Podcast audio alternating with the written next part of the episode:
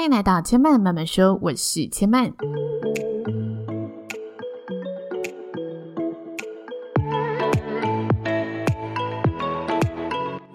目前频道在 Apple Podcasts、Spotify、KKBox 以及 Google Podcasts 都听得到。喜欢的朋友欢迎帮千嫚订阅并留言评论，让更多人可以认识千嫚慢慢说喽。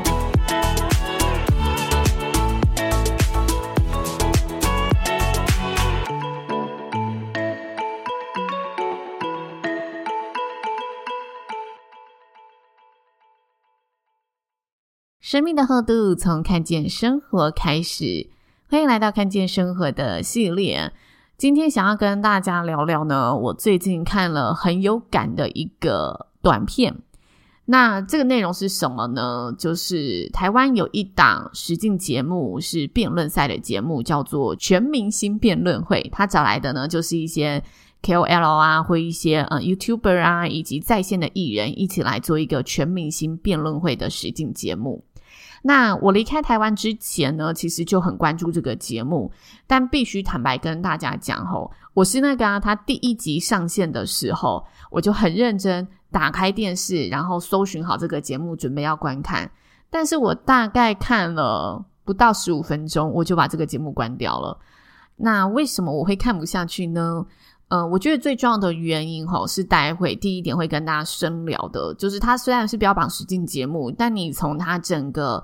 赛制规则、节目剪辑以及它整个呈现的方式，你可以感受得出来，它还是以一个传统电视节目的方式在做，所以它更像一个综艺节目，更像一个娱乐节目。我觉得它没有到达我心中实境选秀节目该具备的一个元素跟标准，所以我后来就没有去看它了。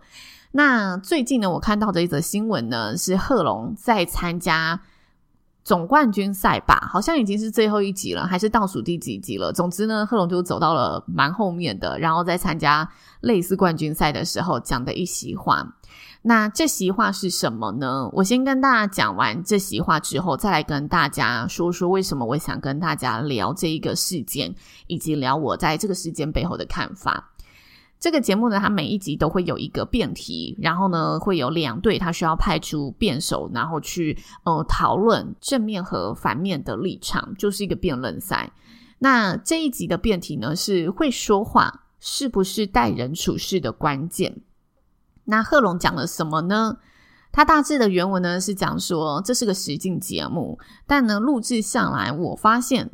对我而言，这更像一个戏剧节目。因为我每一集都代表着这个节目，代表着这个队伍，然后代表着我是这个节目中的一位辩手。那坦白说，我录到了十二集，我仍然搞不清楚标准是什么。会说话到底是真诚的说话，还是说别人想要听的违心之论？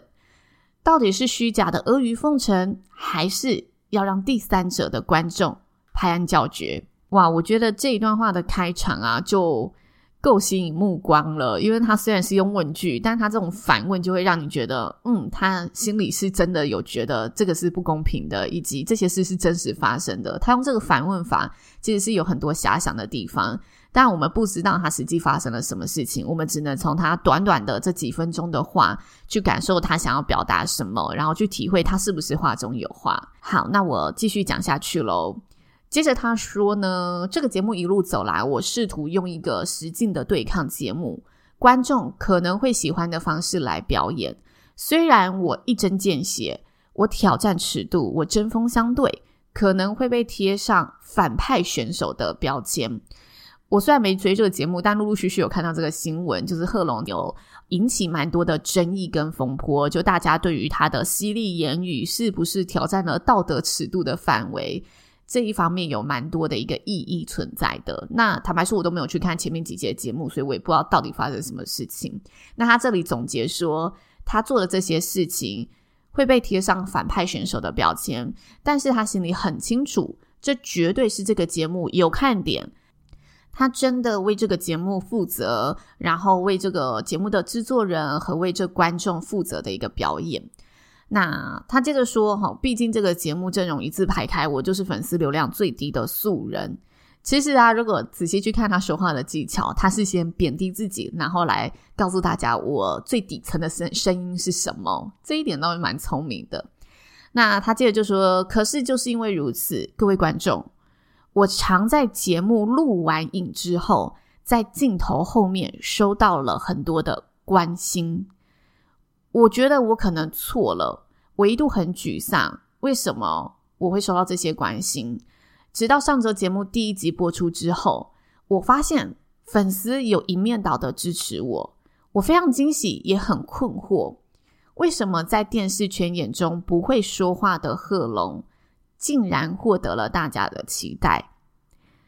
我原本以为啊，他前面说的这个关心啊，是粉丝给的关心。后来呢，我再看了一次才懂哦。他说他录完的时候，在镜头后面收到了很多电视圈人的关心，但呢，没有想到，因为节目录制都是很提前录，然后可能几个月后才播出嘛。没想到几个月后第一集播出，线上的粉丝是支持他的，所以让他困惑：为什么我录制当下被电视圈的人说，诶，你这里可能要进步，这里可能要改进，给了一些建议跟指教批评，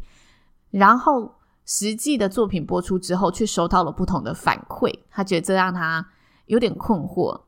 接着他说呢，我非常讨厌话语权这三个字。这三个字就是既得利益者巩固利益的工具。小时候课本教我们讲话要诚实，教我们讲话要 real，但是到长大出社会之后，却完全相反。贺龙，你不要提到别人的缺点。贺龙在跟别人相处的时候，你要会说话，不要去碰触敏感话题。赚钱做生意要会说话，不要提到现在的热潮 Me Too 运动，在演艺圈生存，你要会说话。如果这个社会是一个会说话就是 fake 的社会，F A K E fake 哈，很抱歉，我是喜剧演员，我的 punchline 都是讲真实的故事，我很难妥协。待人处事是什么？待人要真实，处事要诚信。我宁愿当一个会揭穿国王心意的小孩，也不愿成为那个会说假话、恶心的大人。谢谢。哇，必须说这段话呢，我真的以。接近百分之百原文的方式来呈现，只有删除掉一些很少的部分吼，因为我还是希望跟大家留一些时间来做后面的讨论。那我不知道大家听完第一时间的想法是什么，但这一段话非常触动着我。为什么呢？因为我自己有参加过电视选秀节目，然后我也是在参加那。那一次的选秀节目之后，我彻底的感受到电视圈的制程文化跟我们自己在做个人媒体、自己在做新媒体是有很大的一个文化差别存在的。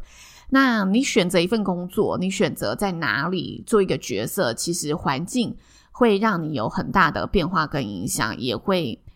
是一个很大的关键，就你喜不喜欢这份工作，环境也占一个很大的关键。所以从贺龙这段话，我自身的解读啦，我看得到他在这个环境的不舒适，我看到他在这一个文化里面不融入的地方。但是必须强调，这个不融入没有好或坏，不是说你一定要融入一个团体才是最好的，而是我们从这一段话里面可以感受到他在这个旅程当中的一些自我怀疑，他在这个呃圈子里面的一些碰撞，他心里面觉得很冲突的地方。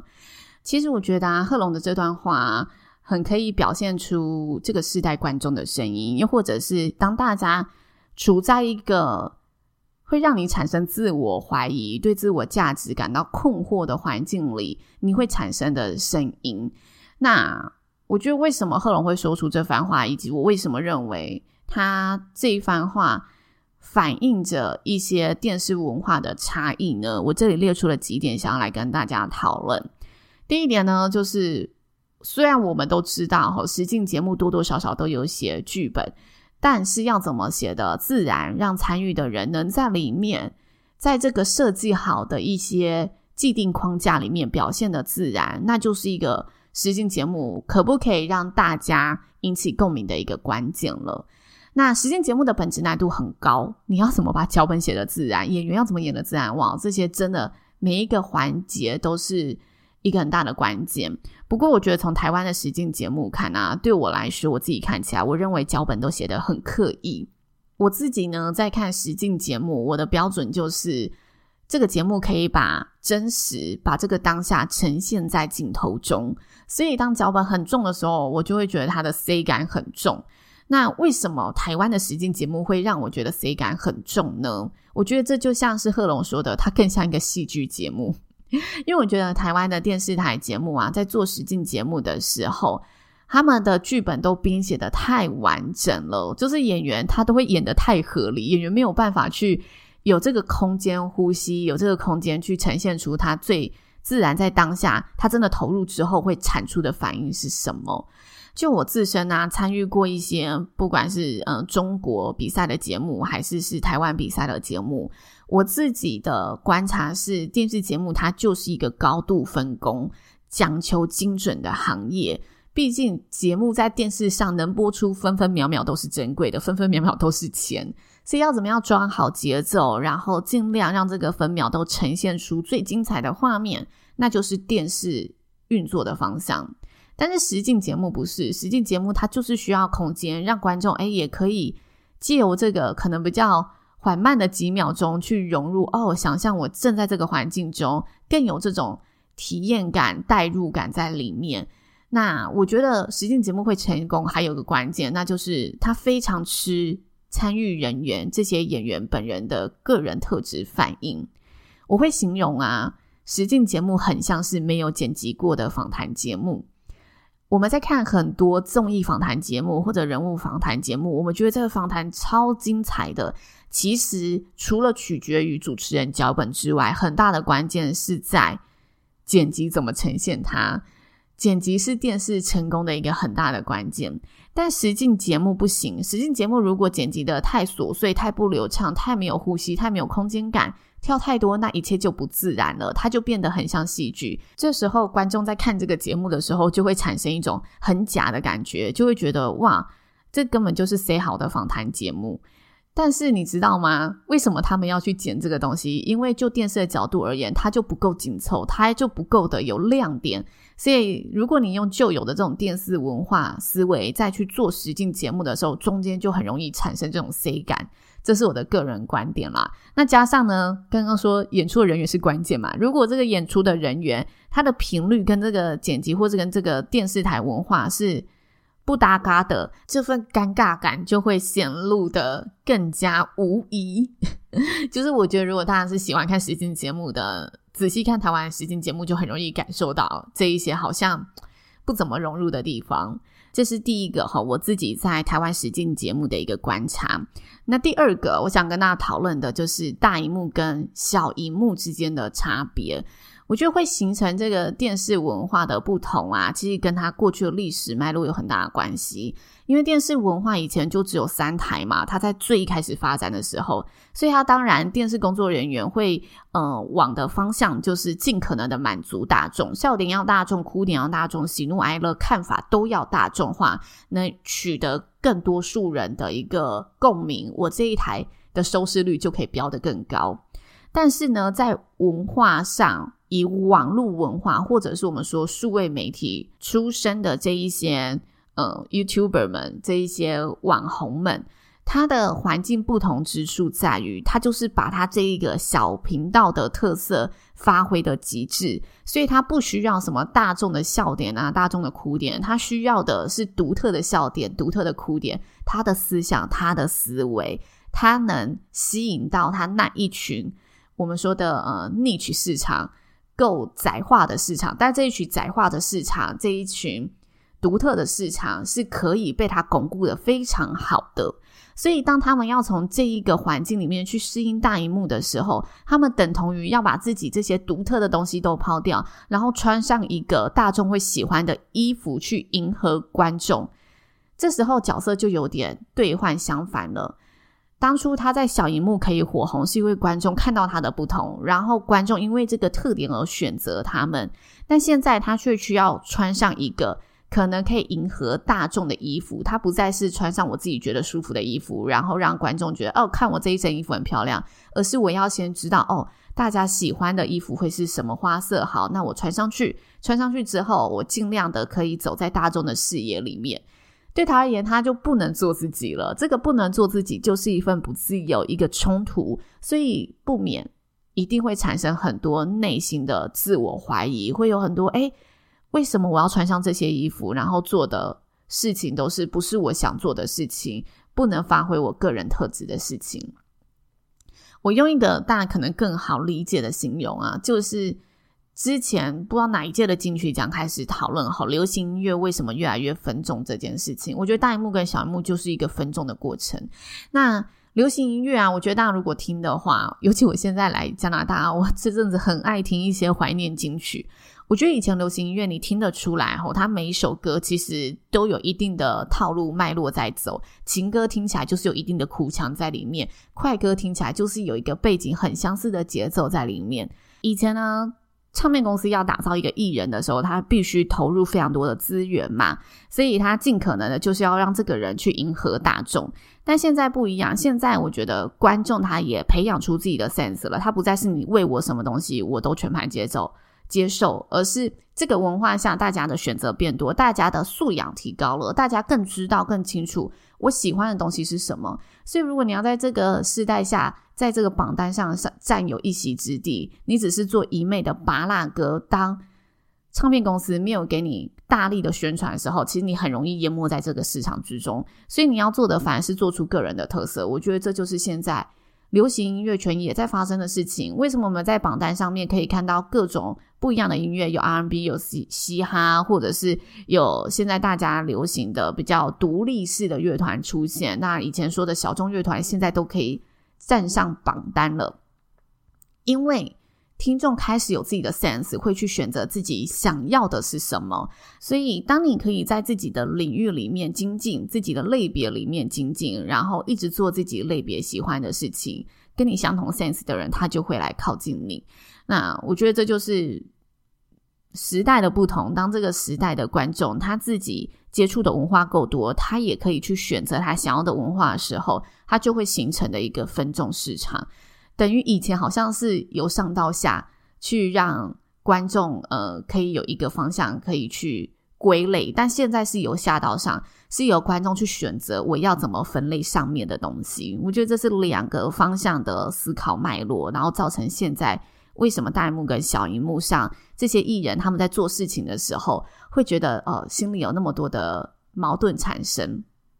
好，那在第三点哈，我在这段话想跟大家讨论内容啊，我觉得为什么会造成这个文化的差异，还有审核机制。刚刚跟大家讨论了嘛，就是电视台用旧有的思维在做新世代的实境节目，所以会让整个节目看起来很 C 感，让整个节目看起来。觉得有时候有点尴尬，那再也是大荧幕跟小荧幕它出生背景的不同所造成的不同。接着审核机制，我觉得也是呢，从文化衍生出来的。就是电视台呢，它有一定的严谨的审核机制在里面，所以很多太新，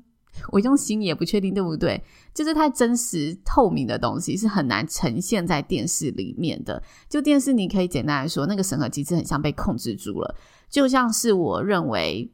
近几年台湾做的一个很突破性的节目《大嘻哈时代》，它从剪辑的手法到它整个呃舞台的打造、整个赛制的呈现，我觉得它都是电视节目里面很创新、很独树一帜的一个存在。那看这个节目的时候，你就会发现哇，电视上啊很多东西吼都被剪惨了，都被逼惨了。就是饶舌歌手的时候，就会唱一些。非常赤裸的心声，然后或者是比较血淋淋的歌词在里面，然后这时候就会被消音啊，或者就被迫整段都被剪掉，不能在电视上播出。你要看这些内容，反而只能在嗯、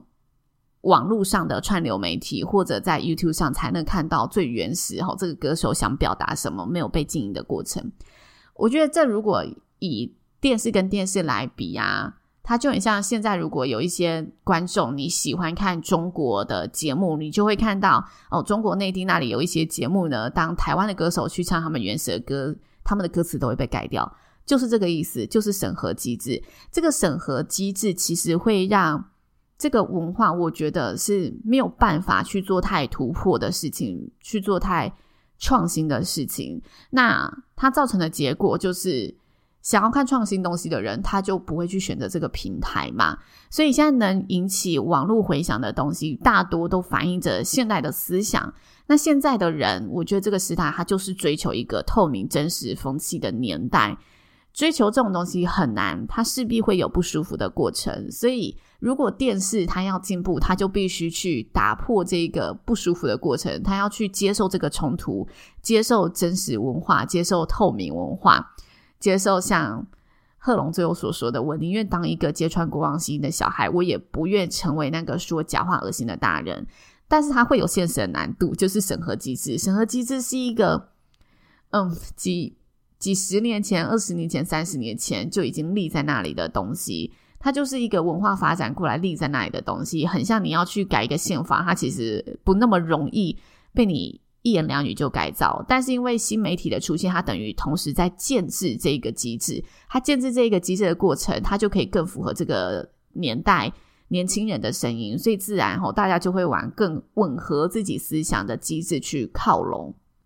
那这个东西就很大的内容可以讨论，但是讨论起来，我觉得就会又过于理想化，因为我们本来就不是那个文化里面出生的人，然后我们也本来就不是。那个审核机制下面可以去影响这个机制的人，所以很难去撼动这个机制。不过，我觉得这一次全明星辩论会啊，他愿意把贺龙的这个段落给播出，其实也代表着这个制作人、这个制作团队，他们其实也是有包容性，在包容这个时代的声音，他们也是有这个企图心，希望。更多新世代的声音，甚至是不同的声音，都可以在这个节目上被发声。那这时候，我就会很佩服贺龙这个勇气，可以在那个圈子里面，在那样子一个高压的环境里面，大家心中所信仰的文化跟你有所不同的环境里面，去勇敢的做这件事情。这也是为什么这一段话会突然让我心里觉得很激动、很有火花、很想拿出来跟大家分享的原因。那坦白说，我并没有。呃，特别喜欢贺龙这一个创作者，无论是他的节目，还是是他自己在脱口秀上面的表演，我就是哎，有时候会看一下，但是我没有到特别觉得哦，这个人怎么样。但是我觉得他在这个节目单次这一个事件的发生，对我而言，他这段发生是非常有价值的，是我认为很值得说出来跟大家分享的。如果大家在不同的平台上有听到这一类，我觉得。你很想支持的声音，然后你觉得会让这个社会有更多可能性，产生更多包容性的声音，我觉得我们都要发挥自己的力量，勇敢去支持，对事不对人的支持。就像我很支持贺龙这一次在节目上的声音，所以拿出来跟大家分享，跟大家讨论我在这一段声音所观察到的背后，他想要表达的信念是什么，他想要跟大家分享的观点是什么，以及我自身的观点是什么。那希望这集节目哈，如果大家收听完有任何对于新旧媒体的想法，或者对于大荧幕、小荧幕，或者现在分众文化，或者有激起你其他的想法，都可以留言告诉千嫚，让千嫚听到你的声音喽。千嫚慢慢说，今天就说到这里了，邀请大家下次再来听我说喽，拜拜。